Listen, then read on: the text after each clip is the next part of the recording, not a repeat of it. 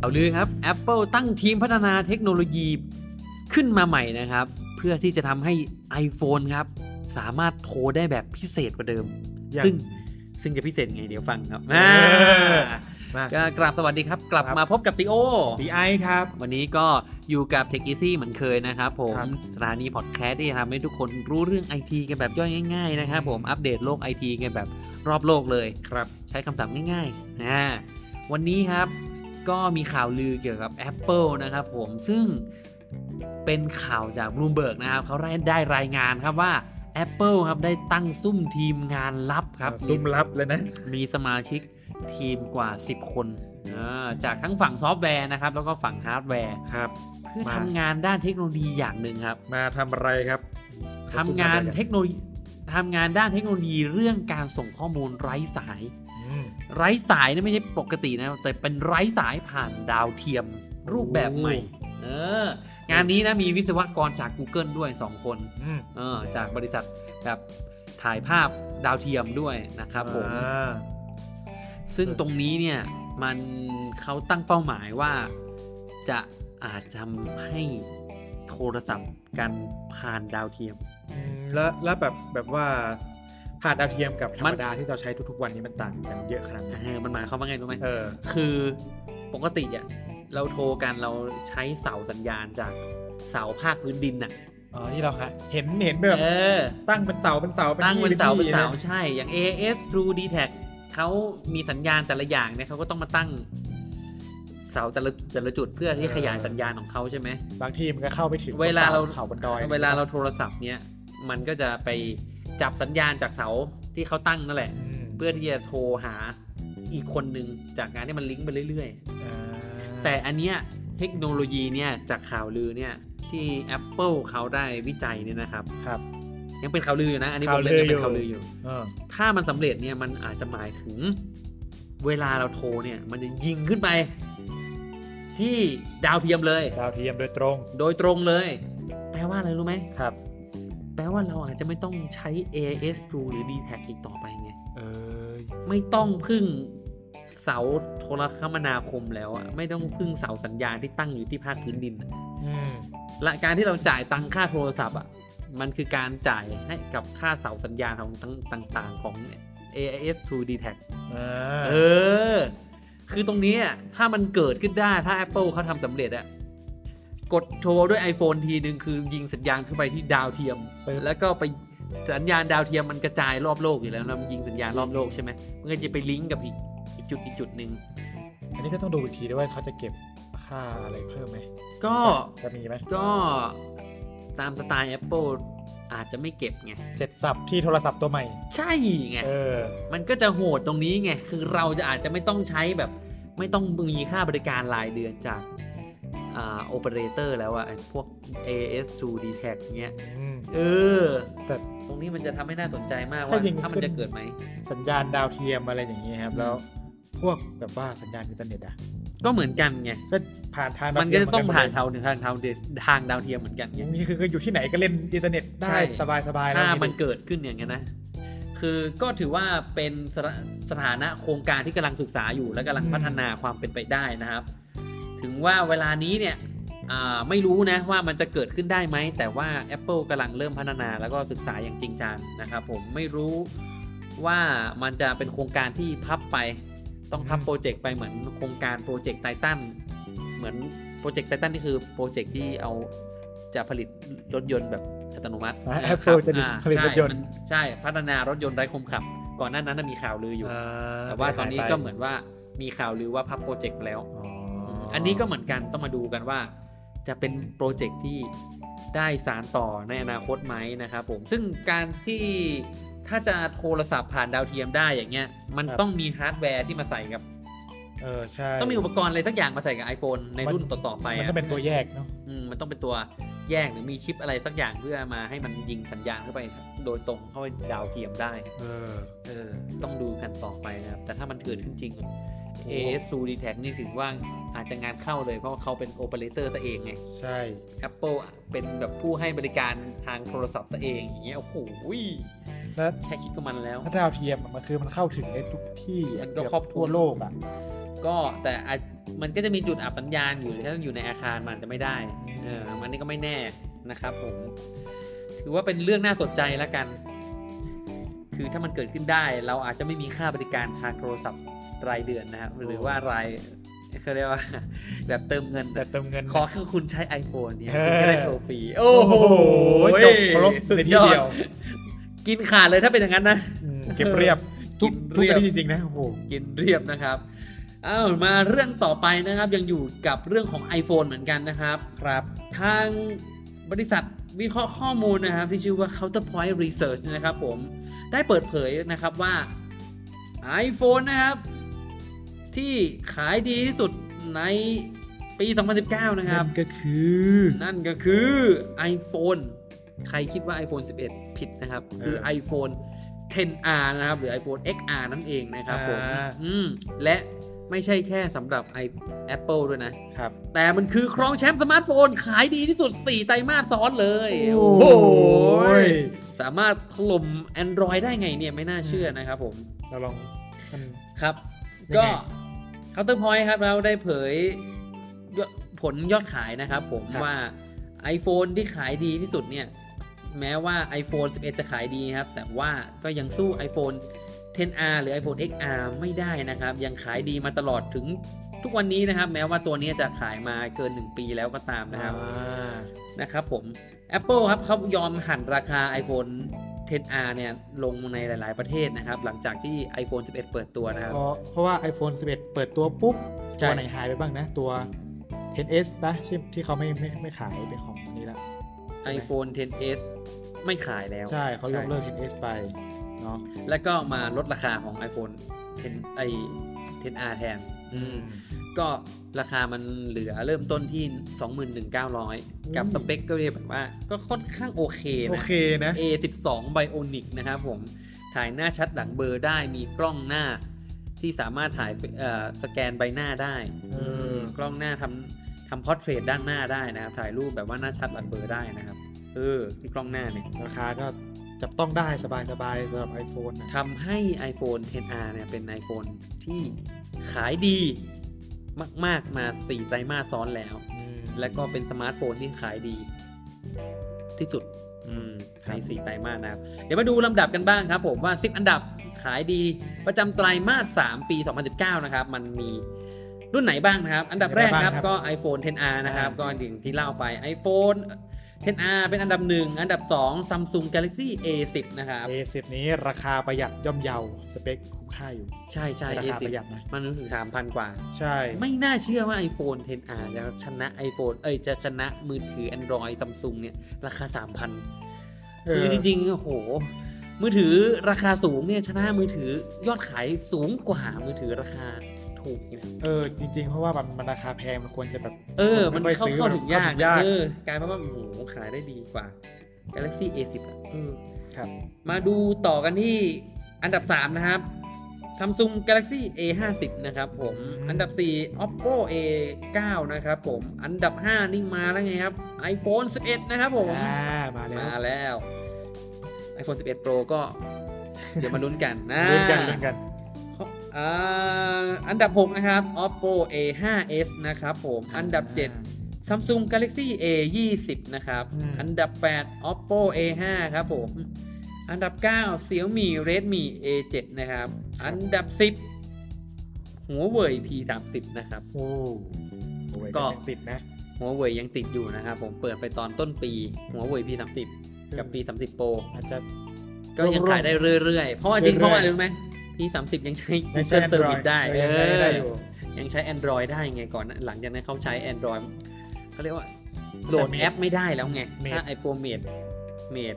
สามสิบ 30 นะครับผมถือว่ากินส่วนแบ่งการตลาดนะครับสำหรับ Apple iPhone 10R เนี่ย3%เลย โอ้ นะครับผม ก็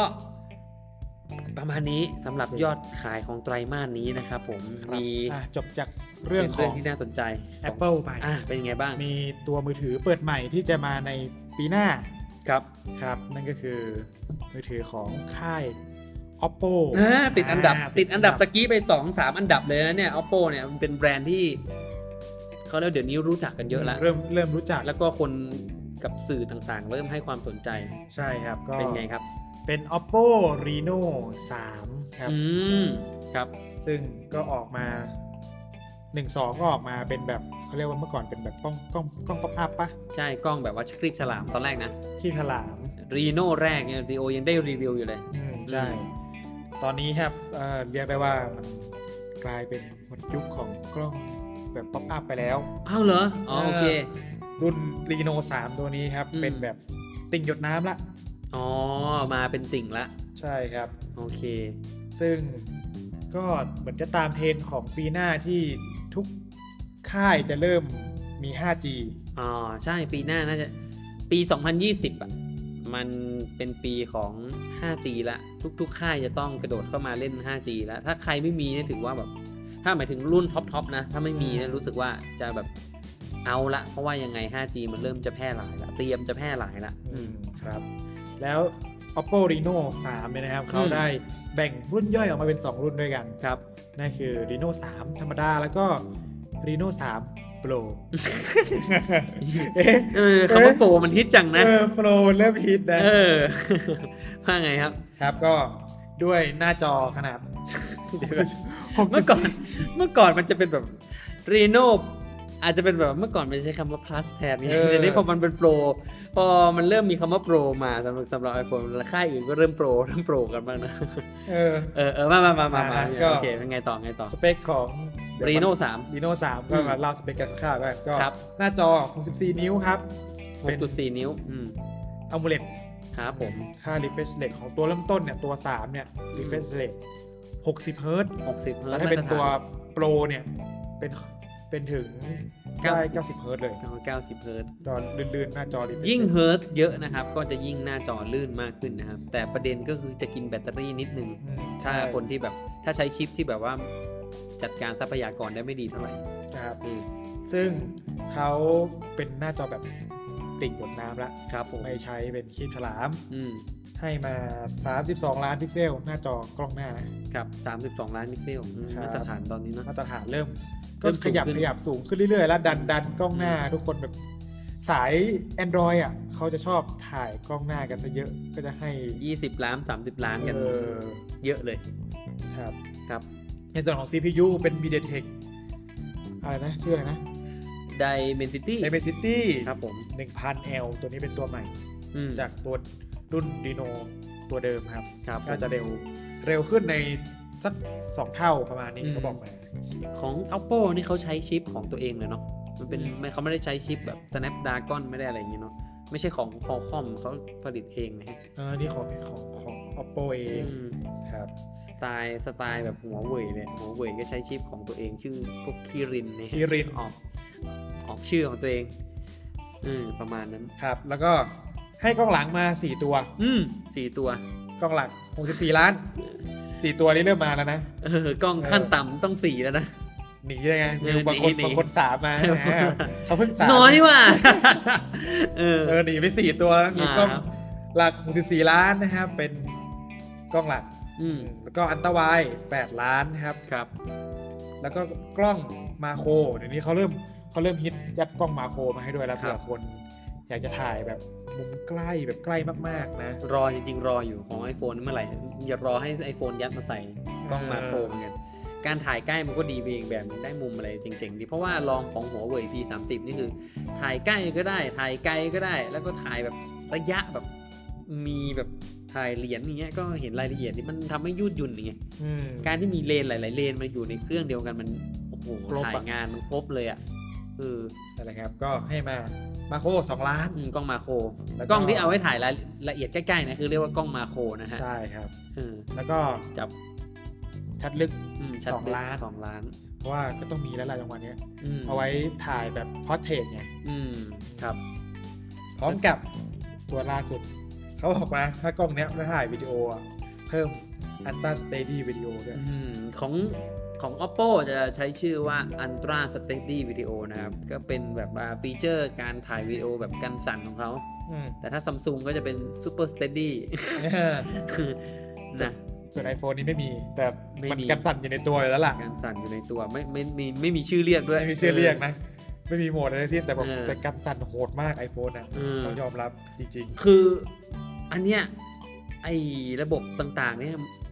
อันต้าสเตดี้หรือว่าไอ้ซูเปอร์สเตดี้ของซัมซุงอ่ะต้องกดเปิดนะ ๆ เออ แต่ของ iPhone เนี่ยคือมันเป็นเปิดมาให้เป็นค่ามาตรฐานเลยอ่ะคือปิดไม่ได้ด้วย ไม่ปิด ไม่ได้ คือยังไงก็ถ่ายได้แบบถ่าย นิ่งๆอะ วิดีโอได้นิ่งๆ โดยไม่ต้องเปิดฟีเจอร์อะไรต่างๆเลย ค นะ รับ